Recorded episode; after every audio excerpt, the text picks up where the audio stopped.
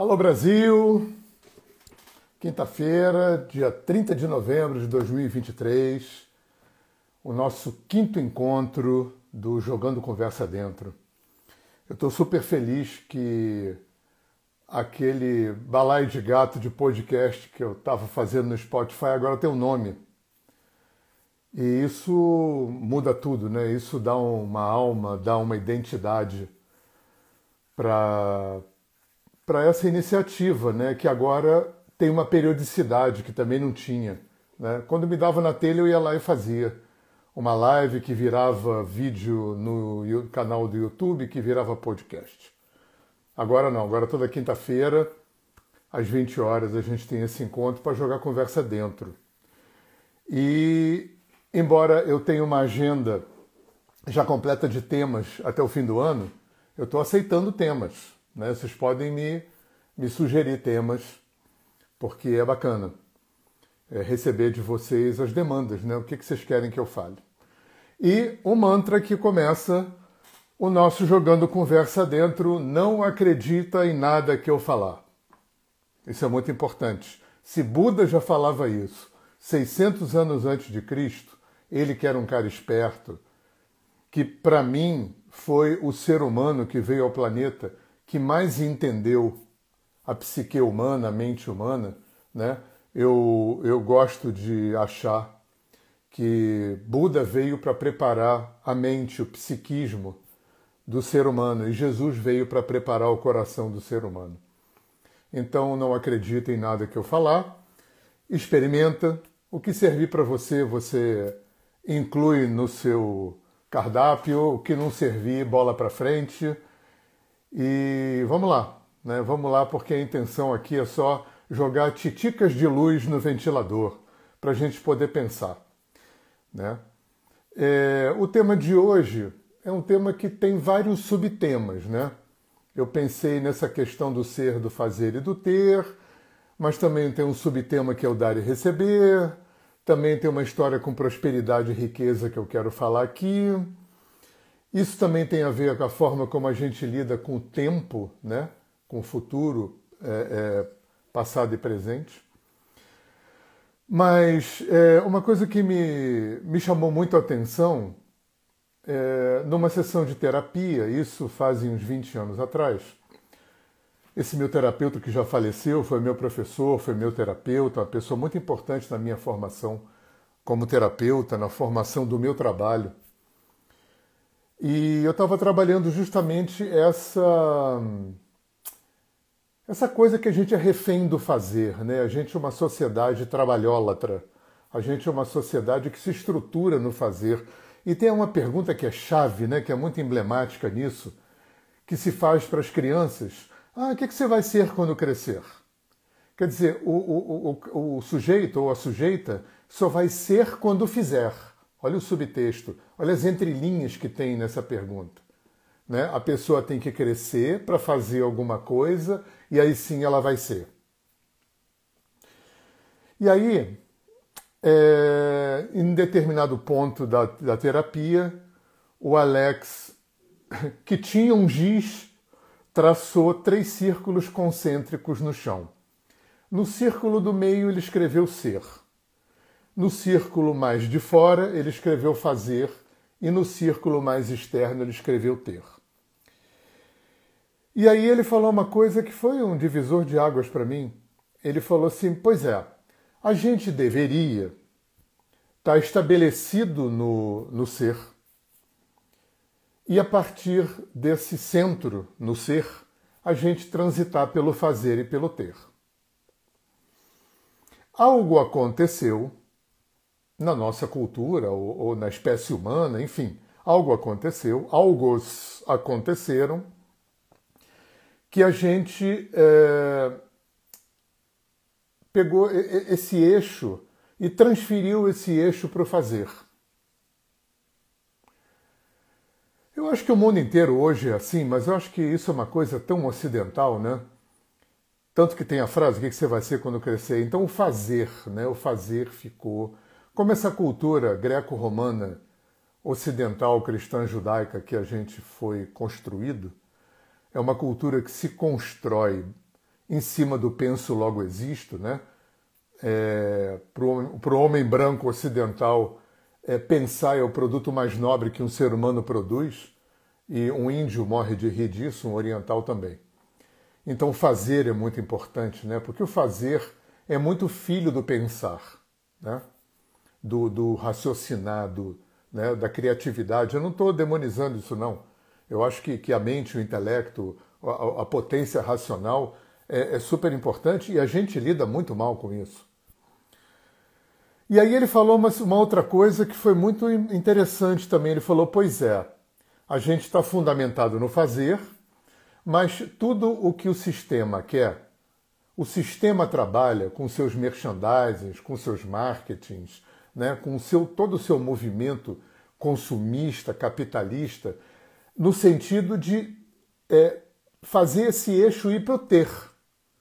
Porque se eu sou só quando eu tenho, ou se eu tenho logo sou, é tudo que o sistema quer, né? Tudo que o sistema capitalista deseja é que eu sinta que eu só sou quando tenho, porque eu fico totalmente refém, totalmente a serviço, totalmente dependente de um sistema que me vende, porque eu só posso ter se eu comprar. Olha que grave, né? E a gente está caminhando, né? Muita gente já vive nessa perspectiva de eu só me sinto sendo quando tenho. E foi muito interessante porque nessa consulta, nessa sessão de terapia, no fim da consulta o Alex me deu um dever de casa. Ele sempre me dava uns deveres de casa. Naquela época eu estava morando no Rio. Eu morei 20 anos no sítio, fui para o Rio, fiquei 15 anos no sítio, no Rio. Foi quando começou toda a minha história com terapia, essa coisa toda. E agora há 10 anos eu moro no sítio de novo. Naquela época eu morava no Rio e mantinha uma casinha aqui no sítio que eu vinha fim de semana, feriado e férias. E ele falou assim, você tem uma rede na varanda, né? Claro que tem uma rede na varanda. Então você vai fazer o seguinte, quando você estiver no sítio, você vai tirar uma horinha, duas, para ser. Você vai deitar na rede e não vai fazer nada.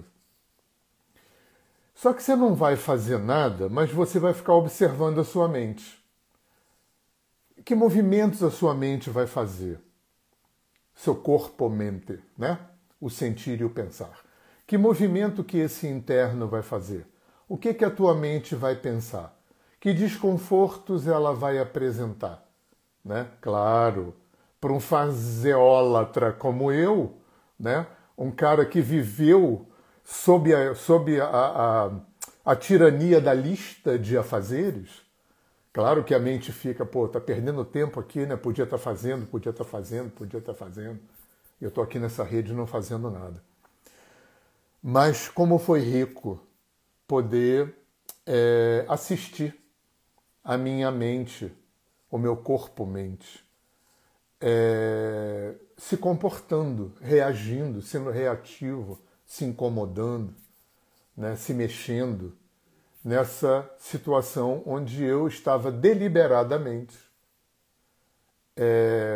fazendo o dever de casa de estar sendo.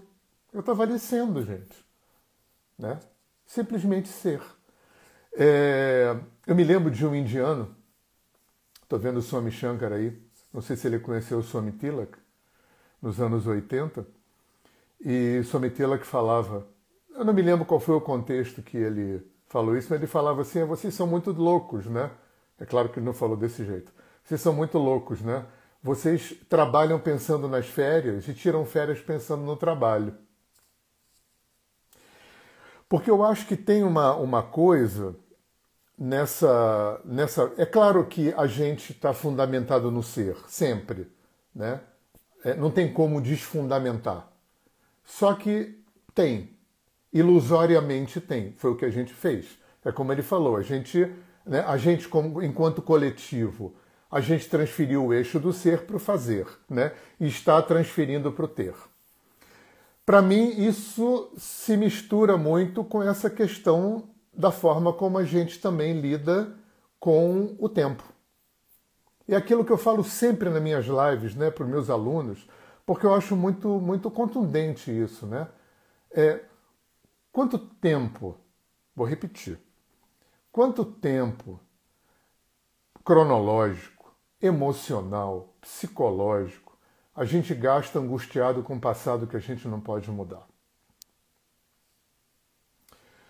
Quanto tempo cronológico, emocional, psicológico, a gente gasta ansioso, temeroso, com o futuro que a gente não sabe se vem, quando vem, de que jeito vem, até para poder compensar um passado que angustiado que a gente não pode mudar?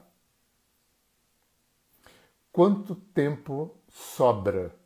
Quanto tempo interno sobra para viver no único lugar que a vida acontece, que é no presente? Tempo esse que a gente lida muito mal. Tempo presente esse que a gente gasta uma energia enorme para fugir dele, para anestesiar. Né? Percebe como a gente foge do silêncio. Né? Entrou o meu sobrinho aí que mora na roça, ele deve saber isso também. Né? Como o silêncio faz com que você faça contato. Quantas vezes eu ouvi, morando aqui no sítio, vindo gente da cidade, essa frase eu ouvi trocentas vezes. Pô, mas aqui não tem nada para fazer. Olha o fazer. Não tem nada para fazer. E isso tem vários subtextos, né? Porque é claro que mora em sítio, né? A Jade, minha sobrinha, o Cedro, irmão dela, que estão aí, sabe que em sítio tem trabalho pra caramba, então tem muita coisa para fazer. Mas o fazer urbano, esse fazer, né? Que é o fazer do lazer, que é o fazer para entupir o presente de anestesia, que é onde você foge, aonde você anestesia, onde você sai do contato. Tem um cacuete muito interessante também que eu vejo muita gente fazer. As pessoas entram em casa... nossa, minha mãe era assim. Entra em casa, liga o rádio. Entra em casa, liga a televisão, mesmo que não vá assistir. Para quê? Para criar uma barreira de som para encobrir quem? Eu de mim. Claro que não é consciente isso, né? Porque o silêncio faz contato. Por isso que a gente medita no silêncio. Silêncio faz contato. E a gente gasta Não, é só você perceber um monte de estratégias que a nossa vida urbana moderna criou para nos distrair. No fundo, distrair de quem? Distrair da minha dor, distrair da minha raiva, do meu medo, da minha angústia com o passado que eu não posso mudar, da minha angústia, da minha ansiedade com o futuro que eu não sei se vem, quando vem e como vem. É muita coisa, gente. É muita coisa. E o sistema capitalista, né? Esse sistema com seus merchandisings e marketings, é craque. Ele fornece ferramenta o tempo todo para essa anestesia, porque quanto mais eu for refém dessa anestesia, de todo esse cardápio de gostosuras que me afasta de mim, mais o meu eixo vai sair do fazer e se fundamentar no ter. E aí eu vou ficar absolutamente refém do sistema. Desse sistema que, antes de mais nada, quer me vender teres.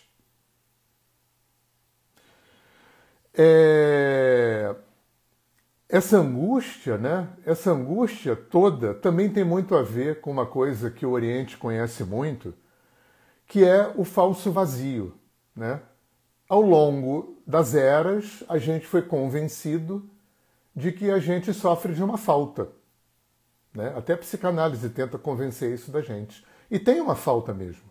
Só que essa falta é uma falta ilusória. Como é que vai ter falta num ser que está pronto, que foi feito inteiro, pleno, como ser humano? E aí, é aquilo que eu falo sempre, os meus alunos, clientes presentes, estão carecas de me ouvir falando isso, né? Nós nascemos numa cultura que convenceu a gente de que a gente nasceu pecador e culpado. Ou seja, a gente nasceu sem ser e sem ter. Para mim, a maior contribuição que o Oriente faz, a Índia, principalmente faz quando invade o Ocidente nos anos 50, 60, 70, além de trazer yoga, budismo, meditação, macrobiótica, shiatsu, acupuntura, foi maravilhoso, além de informar para a gente que existe uma energia que é o prana, o chi, o ki, que sustenta o universo e que ela é instrumentalizável, maravilhoso, mas a contribuição mais importante que eu acho que o Oriente vem trazer é informar para a gente que o único problema que a gente padece, um problema real, é a ignorância de quem a gente é. Esse é o problema central. Isso na Índia chama avidya. Avidya é a ignorância de quem eu sou. Eu não sou pecador, não sou culpado, eu nasci pronto, nasci perfeito. Afinal de contas, o que quer dizer Deus me fez a sua imagem e semelhança, não é? E é como é anacrônico, a mesma igreja que fala isso, fala que eu sou pecador e culpado de nascença. Me convencer que eu sou pecador e culpado de nascença me coloca um ser manipulável e controlável, que é tudo que religião deseja, e que ditaduras também. E que o sistema capitalista também, né? Porque, como dizia Dr. Reich, a nenhum sistema, a nenhuma religião, a nenhuma ideologia interessa um ser humano potente, saudável, inteligente, culto, com massa crítica, porque um ser desse ninguém manipula e ninguém controla. Então, tudo isso que eu estou falando faz parte de uma grande armação, né? Eu não acho que se juntou um monte de gente para fazer uma armação deliberada, não. Essa maquinação ela vem com séculos, né? Ela vem rolando como bola de neve pela nossa cultura. E a gente, na quinta-feira passada, eu falei muito sobre autoestima, autovalor, amor próprio, autoimagem, persona. Dá uma olhadinha lá, que o papo... eles se complementam muito, o papo da semana passada com o papo dessa semana. Então, outra coisa interessante também é como o cérebro dá suporte para essa coisa, quando a gente fala em termos da forma como a gente lida com o tempo. Né? Se você olhar para a tua mente, lembra aquela história? Quanto tempo a gente gasta ficando angustiado com o passado que a gente não pode mudar e ansioso com o futuro que a gente não sabe se vem. O cérebro fica o tempo todo fazendo ping-pong, passado-futuro, passado-futuro, passado-futuro, passado-futuro, passado-futuro. Sabe por quê, entre outras coisas? A neurociência sabe disso. Porque o cérebro... Primeiro, duas coisas interessantes. Primeiro que o cérebro não opera distinguindo passado de presente. Tudo o que aconteceu no passado, que não foi resolvido, equilibrado, integrado, curado, aprendido, está vivo no cérebro, é operado pelo cérebro como se tivesse acontecido ontem, agora. Isso é uma coisa interessante. Quer dizer, o cérebro, assim como todo o sistema, quem é constelador sabe disso, o campo, o sistema, esse grande organismo autorregulado e autorregulador não suporta pendência. Então o cérebro trabalha para isso. Tudo o que está na pendência está aqui, hoje, agora, produzindo sintoma, produzindo sinalização, produzindo, né, efeitos. E outra coisa também interessante do cérebro, sabe aquela coisa que a gente fala? Pô, fulano, você só pensa no ruim, tanta coisa boa, você fica focado no ruim. Uhum. O cérebro tem uma tendência a focar no ruim. O que é o ruim? O ruim é aquilo que não foi resolvido, não foi curado, não foi entendido, não foi aprendido, não foi capitalizado evolutivamente. Tenha acontecido isso na infância, numa vida passada ou na geração passada, não importa. O sistema autorregulador, autorregulado, não está nem aí se você hoje não é a tua encarnação passada ou se você não é da geração da tua trisavó. O campo, o sistema, vai... Né? O que não foi resolvido na vida passada pula para a vida presente, o que não foi resolvido na geração passada pula para a geração presente, o que não foi resolvido na tua infância vai pulando lá para frente. E o cérebro vai dando suporte para isso. O cérebro vai mantendo atualizado. E o teu sistema, né? O teu sistema vai produzindo sintoma. Eu tenho falado isso muito, a linguagem do sintoma. Quando a gente aprender a olhar para as nossas dores, tristeza, medo, raiva, angústia, baixa autoestima, como sintoma, como sinalizador daquilo que está na pendência, quando a gente aprender a olhar para o que acontece fora, porque o fora é um produto do dentro, quando a gente aprender a olhar para acidente, perda, traição, decepção, assalto, roubo, como sintoma, a gente vai aprender a operacionalizar de uma forma melhor o ser, o ter e o fazer, o passado, o presente e o futuro.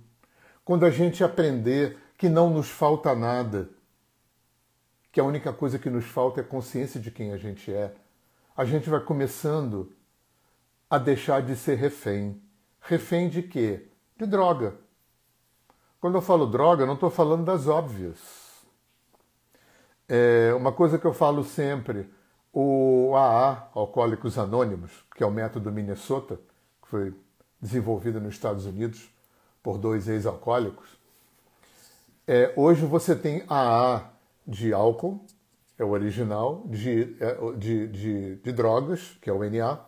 Você tem estrutura do AA, aquele dos 12 passos, do só por hoje, do evite o primeiro gole. Você tem AA para sexo, para comida, para malhador de academia, para um videogame, usuários de informática, trabalho, workaholics, tudo saudável. Sexo é saudável, academia, trabalho, comida, mas tudo pode virar droga na medida em que você der a essas coisas a função de tampar um vazio. E quando você tenta tampar um vazio que não existe, é mais ou menos como a gente tentar encher um copo d'água cheio. Ou como tentar encher um copo d'água sem fundo, que dá no mesmo. Não é enchível, porque não existe.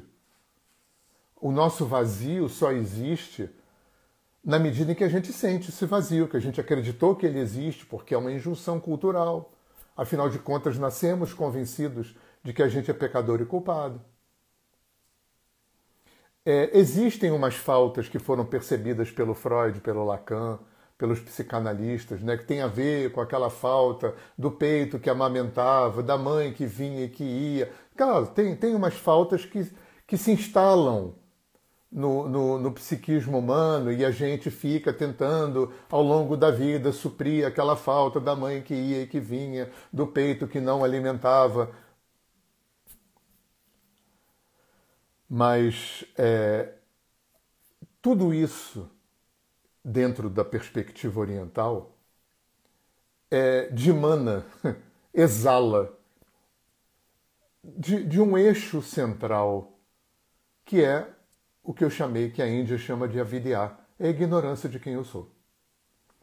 Para a Índia, para a psicologia hindu, para a filosofia hindu,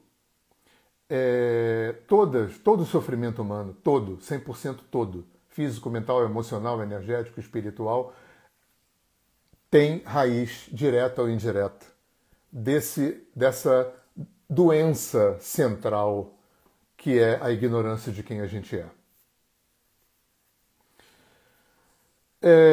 Tem um outro dado aqui que eu acho que se mistura, né?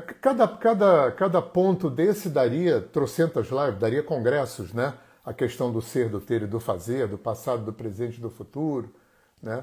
Aí a gente entra também com a questão do dar e receber. Porque quando eu sinto que eu não tenho, que é o que a gente sente, né? A falta, quando eu sinto que eu não tenho, e eu só faço para poder ter, né? A razão de fazer é para poder ter. E essa falta vem de um passado, né? E o meu presente é construído enormemente pelo meu passado. Uma das formas de eu fazer escambo, né? É manipular a meu favor, né? É a economia do dar e receber. E a cultura, a religião ainda facilitou muito esse escambo, porque a gente acreditou, e muita gente ainda acredita, que dar é mais nobre do que receber, que fazer pelo outro é mais nobre do que fazer por si, Que dar o que falta é mais nobre do que dar o que sobra. Gente, dar o que falta dá é raiva, tem que dar mesmo. Eu não estou falando de você dar um casaco para um mendigo que está com frio, porque você vai chegar em casa e tem 15 casacos, não estou falando disso. Então, a gente só dá... Olha quanta coisa a gente que tem que desconstruir. A gente só dá porque quer receber. E até isso a cultura e a religião demonizaram, porque isso é feio. Né? Eu tenho que dar sem esperar receber. Se você for o Dalai Lama, o Chico Xavier ou a Mãe Teresa, tudo bem. Se você não for, não funciona. Eu só dou porque eu preciso receber, porque eu espero receber, e não está errado, não tem problema nenhum. O problema é se você usar esse dar para manipular o outro, se você não tiver ética, se você não tiver honestidade nessa economia, nesse escambo. Aí é feio. Mas a gente só dá porque precisa receber. Até a caridade. Não existe caridade sem esperar receber, a não ser que você seja o Chico Xavier. Então eu faço caridade para me sentir útil, isso é um receber. Eu faço caridade para receber reconhecimento do outro. Eu faço caridade para usar bem o meu tempo, né? Porque eu fico alegre, né? Tudo isso é receber. E está tudo certo. Porque o universo, gente, esse grande organismo autorregulado, autorregulável, autorregulador, funciona na mão dupla. Igual fio de luz, tem mais negativo e positivo. Tem fase e neutro. O universo todo é na mão dupla. A gente aprende com constelação. Sempre que você dá mais do que recebe, ou recebe mais do que dá, o sistema descompensa. E o sistema vai trabalhar para recompensar. Então, eu acho que se a gente reflete, reposiciona de uma forma mais saudável a nossa forma de dar e receber, a gente também acaba reposicionando de forma saudável a nossa relação com ser, ter e fazer. Porque eu só faço porque eu preciso ter. Eu só preciso ter porque eu me sinto sem ter. E aí ninguém suporta vazio. E aí eu faço qualquer coisa para preencher. Qualquer coisa. De me drogar... Né? Se eu tiver uma psique fraca, não tiver tido uma boa educação, enfim, essa coisa toda. Ou qualquer coisa, gente. Qualquer coisa. Né? Suportar uma relação tóxica, um casamento abusivo. Suportar uma relação profissional abusiva. Quanta coisa a gente suporta? Por que a gente suporta? Porque a gente tem medo de perder. E se a gente perde, a gente entra em contato com o vazio. E a gente não suporta vazio.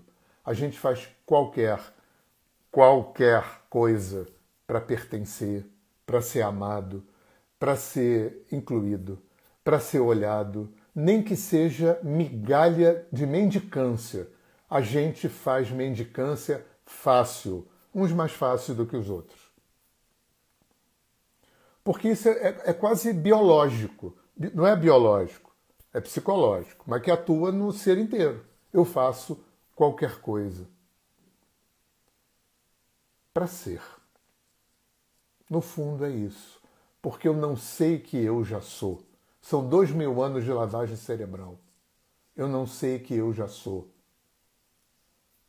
A Índia trabalha 5000 anos com milhões de técnicas de yoga, meditação, filosofia. Para quê? Para que eu me reaproprie de quem eu sou, para que eu me reexperiencie como ser uno.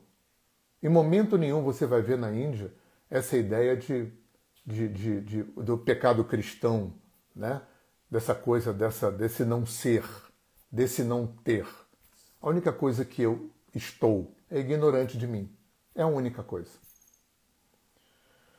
Então isso é uma boa reflexão pra gente, né? Você vê que tem assunto pra caramba e dá pra fazer muitas lives pra falar disso. Bom, eu trouxe 2 temas pra hoje, né? Um foi o ser, o ter e o fazer, que eu vim falando até agora, Quem está chegando agora vai ficar gravado no meu canal de vídeo no YouTube, vai ficar como podcast no meu podcast da Spotify, não tem problema, você pode voltar lá. Sugiro você ouvir também o da semana passada, que vai complementar muito esse de hoje. E o segundo assunto aqui era sobre prosperidade e riqueza, que é um outro assunto que dava outra live, mas como eu vou sempre repetindo, porque eu tenho um olhar muito integrativo, então eu não consigo segmentar muito as áreas, né? Tá tudo tão linkado, né? Como é que a gente vai separar o que é físico, o que é mental, o que é emocional, o que é energético, o que é profissional, o que é familiar, o que é conjugal? Tá tudo interrelacionado. Então, assim, uma coisa que eu tenho falado muito e conversado muito, é um assunto que está sempre... Porque tem dois assuntos no mundo terapêutico, barra divinatório, barra espiritual, barra... Enfim, né, nessa área holística, que são assuntos top, né, que dão ibope pra caramba. Relacionamento e dinheiro. Sempre deu ibope. Isso vale para cartomancia, para centro de umbanda... para tarô, para astrologia, para tudo mediúnico, esses dois temas estão sempre presentes, né? Vida financeira e econômica, relacionamento, vida amorosa e saúde, né? Que é muito justo, né? Que é muito justo. Então, assim, tem um assunto que também fica muito embolado, né? E muito embolado pelo sistema também, e muito embolado pela religião também. Para mim, e isso foi muito importante para eu ressignificar o meu olhar para isso aí, né? Até os 40 anos eu tinha um tipo de olhar, que eu vou falar daqui a pouco. Depois dos 40 eu mudei, eu virei a chave no meu olhar. E hoje para mim é muito claro a diferença de riqueza e prosperidade. Para mim, tá? Eu tô compartilhando com vocês uma reflexão que é minha e que... em princípio, só serve para mim. Para mim, riqueza, no sentido capitalista do termo, riqueza demanda, em geral, ou quase sempre, está relacionada com acumulação, consumismo, exploração do homem pelo homem, exploração da natureza. Riqueza, ser milionário. Prosperidade, para mim, é a habilidade que você desenvolveu do teu trabalho gerar recursos para você bancar uma vida potente, produtiva e criativa. Você vê como é totalmente diferente, né? Nem todo rico é próspero, nem todo próspero é rico. Que para ser próspero não precisa ser rico, precisa ser potente, né? O teu trabalho, os teus talentos, a tua vocação, o teu poder pessoal deve ter habilidade de gerar recurso para você ter a vida que você idealizou no sentido de potência, não no sentido de consumismo, de supérfluo, de futilidade, né? Porque aquela coisa do ser, do fazer e do ter...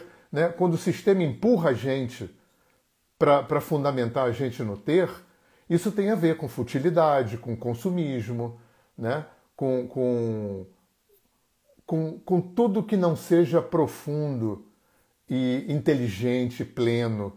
Porque para você estar fundamentado no ter e ficar refém do sistema, você tem que ser meio burro, né? E pouco inteligente e pouco culto, né? Você tem que ir sendo podado no seu poder, na sua potência, como diria o Spinoza, no seu conatus, para você se permitir ser marionete de um sistema que diz para você o que você tem que comprar.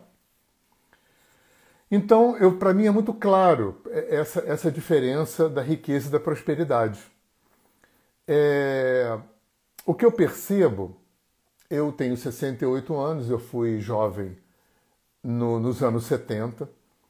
Os anos 70 foram uma década que deu uma virada muito grande nos costumes, muito grande, em todas as áreas, né? A década da pílula, da minissaia, né? Quando começa o real feminismo acontecer, a expansão da consciência, com rock, com drogas, com hippies, quando entra essa preocupação com ecologia, com alimentação natural, com agricultura orgânica, com comunidades, com espiritualidade, tudo isso começa nesse binômio 60-70. 60 na Europa e nos Estados Unidos, 70 aqui. Só que entraram, quer dizer, não entrou nos anos 70 todos esses três componentes que eu vou falar, um já tinham. Eu fui atingido, e a minha geração, por três componentes anti-prosperidade. Um, é mais fácil um camelo passar no buraco de uma agulha do que um rico entrar no reino dos céus. Vocês sabem de onde vem essa frase. Então, para a igreja, só era interessante que ela fosse rica e todo mundo fosse pobre. No protestantismo não é assim, né? Até interessante, acho que eu falei isso na live passada, né? Eu sempre perguntava para os professores de história por que que os Estados Unidos, que só tinha 8 anos a mais que o Brasil, acho que é 8 anos, por que que lá prosperou muito mais do que aqui? Por que que lá enriqueceu mais do que aqui? E a resposta sempre era essa, porque aqui veio a escória de Portugal fazer pilhagem. E lá, escória católica. E nos Estados Unidos foram protestantes desenvolver.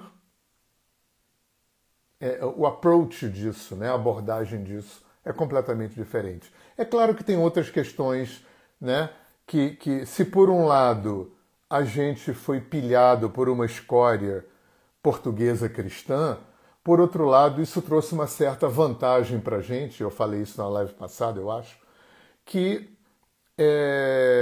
os portugueses chegaram aqui e saíram transando com as índias e tal, depois vieram as negras, misturou negro com índio com branco. E graças a isso o Brasil e a Austrália são os únicos lugares no mundo que tem povos nativos vivendo no ambiente natural e tem povos nativos não contactados. Nos Estados Unidos não tem índio morando em tribo. Índio ou é dono de cassino em Las Vegas ou mora em favelas, no geral. Então, apesar dos protestantes terem ido para os Estados Unidos não para saquear, mas para desenvolver, por outro lado, o preço disso foi um genocídio, né, muito maior do que aconteceu aqui. Então a gente tem a igreja como um fator preponderante nessa doutrina católica, como preponderante de não prosperidade, né? Tanto que até hoje a gente... quer ver uma crença que é muito comum? A gente... Eu não acho não, tá? Mas a gente ainda acha que de graça é mais nobre do que cobrar, porque o dinheiro foi demonizado, né? O dinheiro é o vil metal, o dinheiro é a causa dos males do mundo... Isso é uma falácia, né? Porque se o homem tivesse desenvolvido como sistema de troca em vez de papel-moeda, né? Se a gente pagasse curso, vivesse, comprasse, trocando, né? Vacas por tecidos, sacos de cereal por ferramentas, com certeza o mundo teria... exploração do homem pelo homem do mesmo jeito, teria máfia e cartel do mesmo jeito, porque o problema não é o dinheiro, é a mente humana. Mas a gente acreditou que o dinheiro era sujo, que era feio, isso é muito conveniente para quem quer enriquecer às custas de quem trabalha, né? O sistema capitalista funciona assim. Lembra da pirâmide que a gente aprende na escola? O que é a pirâmide financeira? O que é a pirâmide social? É pouca gente em cima detendo capital e poder, às custas de um monte de gente na base trabalhando para que essa galera que está no ápice da pirâmide detenha capital e poder. O capitalismo se constrói em cima disso. Então a gente tem, além dessa coisa católica, que demonizou dinheiro, que demonizou o lucro, que demonizou prosperidade material, né? Que falou que era mais fácil um camelo passar no buraco da agulha do que o rico entrar no reino dos céus. A gente tem duas coisas que entram meio nos anos 60, 70, uma é a cultura de esquerda, aonde lucro é feio, dinheiro é sujo, igualzinho igreja. Diferente, né? É claro que Marx não falava isso. Marx falava de potência, de prosperidade, né? Só que dentro de uma perspectiva que se opunha ao conceito capitalista de prosperidade. Mas, no senso comum, né, como chegou na juventude naquela época, que não lia Marx, que tinha um conhecimento das doutrinas de esquerda para lá de superficial, o que chegou para a gente era um ódio à burguesia, um ódio ao dinheiro, um ódio ao lucro, um ódio aos ricos, porque tudo isso era uma merda e era a razão do mundo estar assim. Então isso criou em toda uma geração alguns equívocos, né? Alguns equívocos. Esse equívoco de prosperidade com riqueza. Né? Eu que fui... Aí, deixa eu falar antes, peraí. O terceiro componente, movimento hippie. O movimento hippie também veio engrossar essa luta anticapitalista. Tá? O movimento hippie também era um movimento de esquerda. Embora se opusesse à igreja, também preconizava uma série de conceitos, que o dinheiro é sujo, que lucro é feio, que todo rico é fundamentalmente filho da puta, né? E eu cresci acreditando nisso, né? Na minha geração, quando você nascia na zona sul do Rio de Janeiro, nos anos 70, quando você era adolescente, na zona sul do Rio de Janeiro, na classe média, dos anos 70, você tinha três possibilidades. Ou você entrava para o sistema, ia ser aquilo que os pais esperaram, estudar, fazer faculdade, casar, ter filhos, tarará, blá, blá. Em geral, esse pessoal era o pessoal que ia ser playboy na juventude, em geral, pessoas que tinham uma condição financeira melhor. Ou você ia para a luta armada, porque estava tendo uma pauleira de ditadura no Brasil. Ou você entrava para a contracultura, para o sexo, drogas e rock and roll, para o movimento hippie, né, para o rock and roll, que depois acabou se desdobrando mais na frente, mais no fim dos anos 70, acabou fazendo um upgrade para essa história da ecologia, da espiritualidade, do yoga, das terapias, das comunidades rurais, do orgânico, dessas coisas todas. E foi aí que eu fui. Né? Hoje eu agradeço muito não ter sido 3 ou 4 anos mais velho naquela época, que talvez eu tivesse entrado na luta armada. Então eu vivi sobre a égide desse tripé anti-prosperidade, né? Aonde eu confundia pobreza com desapego. Eu fiquei 2 décadas confundindo pobreza com desapego. E pobreza é pobreza, desapego é desapego. Confundindo riqueza com prosperidade. Então a minha vida não foi próspera nessa época. Porque eu achava que não ter é que era legal, ser pobre era bacana. Até porque, como eu entrei nessa história espiritual, yoga, meditação, comunidade e tal, o bacana era não ter, né? Porque não ter é espiritual. Eu só fui descobrir que eu tinha raiva de tudo isso aos 40 anos, quando eu voltei para a cidade e fui fazer terapia. E aí, gente, entra um outro fator também interessante para a nossa reflexão aqui, que é a questão do ganha-ganha e do ganha-perde. Então, a estrutura capitalista, né? Eu queria dizer aqui que eu sou de esquerda, mas eu sou de centro-esquerda, tá?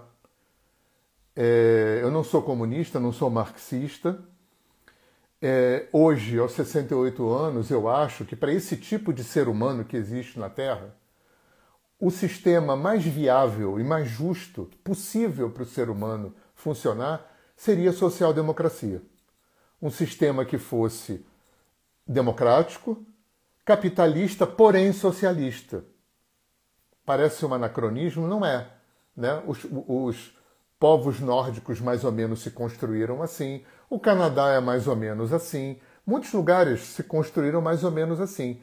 é capitalista, é democrático, mas tem um viés socialista no sentido de trabalhar para não ter desigualdade de classe, para não ter injustiça social, para todos terem as mesmas oportunidades, para ter distribuição de renda, de terra igualitária, para que todos tenham acesso à saúde e educação. Isso é social-democracia.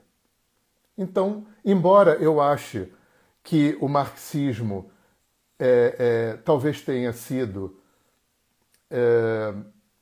o sistema mais evoluído, bolado pelo ser humano, porque no fundo, o que Marx preconizava como o final da Revolução era um sistema anarquista.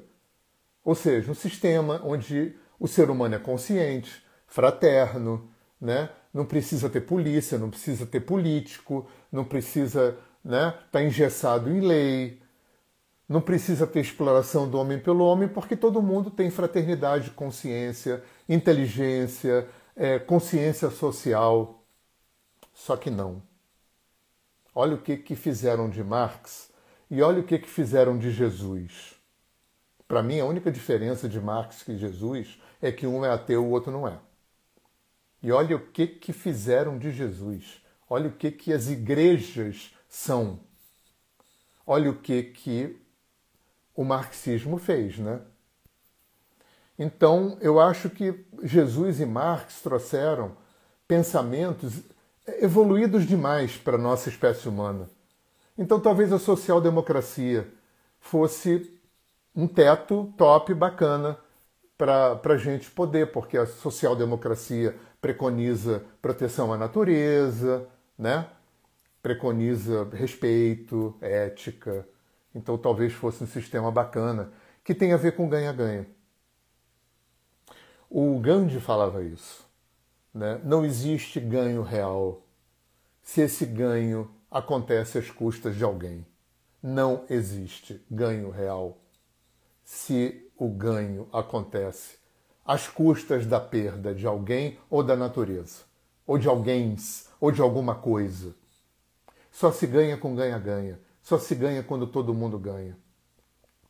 Então, o capitalismo é a própria expressão do ganha-perde, né? Tanto que a gente aprende na escola pirâmide social. Vou repetir. O que é pirâmide? Tem um pouquinho de gente lá em cima detendo poder e capital às custas de um monte de gente que está na base, que é mantida na base, para que essa estrutura do ápice possa manter poder e capital. É uma forma de sistema de casta, igual na Índia. O que Jesus propunha, o que Marx propunha, era uma sociedade ganha-ganha. Eu tive um professor de formação de yoga que dizia uma coisa muito interessante. A gente não conseguiu sair do terceiro chakra. O terceiro chakra é o chakra que faz a interface entre o nível animal e o nível humano do homem. O terceiro chakra, que é o elemento fogo, é onde se estrutura as emoções ainda em estado bruto. O terceiro chakra é onde se estrutura o ego ainda em estado bruto. É nesse chakra cardíaco que aquelas emoções animais vão se tornar amor, afeto, compaixão. É nesse chakra cardíaco que aquele ego, ainda estruturado em estado bruto, vai se transformar em nós, em compaixão, em empatia. Guerra é a própria expressão do terceiro chakra. Eu preciso ter o que é teu. Sabe aquela cena que a gente vê estereotipada de Homem das Cavernas, arrastando a mulher pelo cabelo quando quer procriar? É isso aí. Sabe, país quando toma o outro, né? Uma das razões que Israel está querendo o norte da Palestina é porque tem reservas de gás enormes lá. Então, quando eu invado a tua terra para tomar alguma coisa, isso é terceiro chakra, isso é Manipura. Ainda não saímos do terceiro chakra. O que é terceiro chakra? Ganha-perde. O que é terceiro chakra? Capitalismo. Para eu ganhar, alguém tem que perder. Capitalismo é isso. O capitalismo só existe porque tem gente ganhando em detrimento de quem está perdendo. Gente, não é doutrinação comunista, eu não sou comunista. É história. É assim. É só você olhar, né? Não precisa ser um erudito. Minimamente informado, você vê que a estrutura da sociedade mundial é uma pirâmide. Poucos milionários, poucos banqueiros, poucos CEO de corporações transnacionais, poucos. E bilhares de pobres miseráveis, classe média, todo mundo a serviço do ápice. Isso é ganha-perde. Por isso que a natureza está assim. Um ganha-ganha não precisava espoliar a natureza. Um sistema ganha-ganha. Ninguém espolia ninguém. Agora traz isso tudo para dentro de você. Traz isso tudo para as tuas relações. A gente funciona assim, gente, emocionalmente. A gente funciona no ganha-perde. Sabe por quê? Porque convenceram a gente de que a gente nasceu pecador e culpado. Convenceram a gente de que a gente não é e não tem. Por isso que a gente se desviou para o fazer, na tentativa de ter. E a gente está se encaminhando para o ter. E aí a derrocada humana. Porque a hora que a humanidade toda estiver estruturada no ter, a Terra não suporta bancar todo mundo querendo ter. Não vai rolar. Olha só. Não é? Então, eu sempre que entro num pré-desespero com isso tudo, eu me lembro do Greenpeace, né? Pensar globalmente e agir localmente. E uma coisa que me motiva muito, que me acalma muito o coração, eu não sou um homem de fé, eu não tenho essa fé, eu não tenho fé em nada, né? Essa fé que a gente aprendeu com a igreja, que eu tenho que acreditar no que eu não compreendo, porque um livro ou alguém falou, né? Essa fé no Oriente também não tem, tá? No Oriente a fé é uma construção, né? Eu acredito no que eu entendo, no que eu sinto, no que eu intuo. Né? A integração das três inteligências, eu tenho falado isso, né? Eu fiz um treinamento, vou fazer essa propaganda, eu fiz um treinamento, tá na Hotmart, 25 vídeos, onde eu coloquei meio século dos meus estudos, pesquisas, práticas, 25 anos que eu sou terapeuta. É um treinamento, não é uma formação. Que está embasado nas quatro inteligências. A inteligência corporal, física, mental, intelectual, racional, emocional e intuitiva.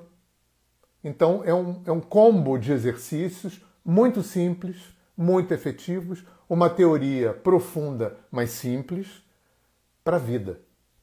Para a vida. Fica 5 anos na Hotmart. Daqui a 5 anos eu vou renovar para ficar mais 5. E, gente, R$95 até dia 31 de dezembro. Depois vai dobrar, tá? Então aproveita, vai lá, tá? Tá maravilhoso. 25 vídeos, 3 e-books de bônus. Você ainda pode entrar num grupo de WhatsApp para ter contato comigo. Ainda tem desconto nos meus cursos. Também vou falar disso, tá? Eu trabalho com uma terapia que se chama alinhamento energético. A gente fala de tudo isso lá.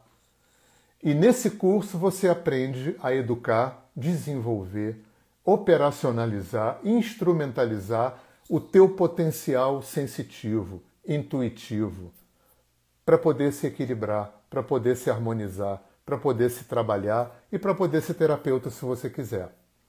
Eu vou estar ministrando esse curso no Carnaval, pelo 13º ano, num paraíso chamado Monte Caroná, em Pati do Alferes, era conhecido como Espaço Palmares. 9 dias. Eu ensino esse trabalho há 20 anos por todo o Brasil. Eu sou autor do primeiro livro escrito em língua portuguesa dessa terapia. Eu estou distribuindo gratuitamente os meus e-books. É só você entrar em contato comigo que eu te mando. E, gente, tem 10 vagas. não tem mais 10, deve ter mais umas 5 ou 6 vagas com desconto bizarro, tá? Quase R$ 1.500 de desconto, se eu não me engano, tá bom? Então, vai na minha bio, clica lá, você cai nesse grupo de WhatsApp. Lá você tem todas as informações, facilidade para pagar pra caramba, tá? E qualquer dúvida que você tiver, entra em contato comigo que eu te explico melhor. Se você botar Hernani Fornari no Google, você encontra... Eu tenho canal de vídeo no YouTube, tem muito vídeo. É um Jogando Conversa Dentro em vídeo. Eu tenho canal de podcast no Spotify e na Apple também. Tem um com Jogando Conversa Dentro lá também, tá? Então tem abundante material sobre as terapias que eu trabalho, sobre o trabalho que eu venho fazendo nesses 20 anos. E, enfim, né? Estou aqui compartilhando com vocês essas minhas, né? Como se eu estivesse aqui pensando alto com vocês. Tá bom, gente? Então, eu acho que por hoje é só. Na semana que vem mais um tema bacana, que eu não me lembro qual é aqui, mas durante a semana eu vou falando. E me acompanhem, porque todo dia eu estou distribuindo conteúdo pelo Reels, pelo Stories, falando um pouco da minha vida, falando um pouco das terapias, falando um pouco de filosofia, né, dessa coisa psicológica, emocional, filosófica, ideológica da gente, tá bom? E estou aqui à disposição de vocês para falar de curso, para falar do treinamento, para mandar os meus e-books, beleza? Então um beijo grande para vocês, que vocês tenham um fim de semana abençoado, muito lindo.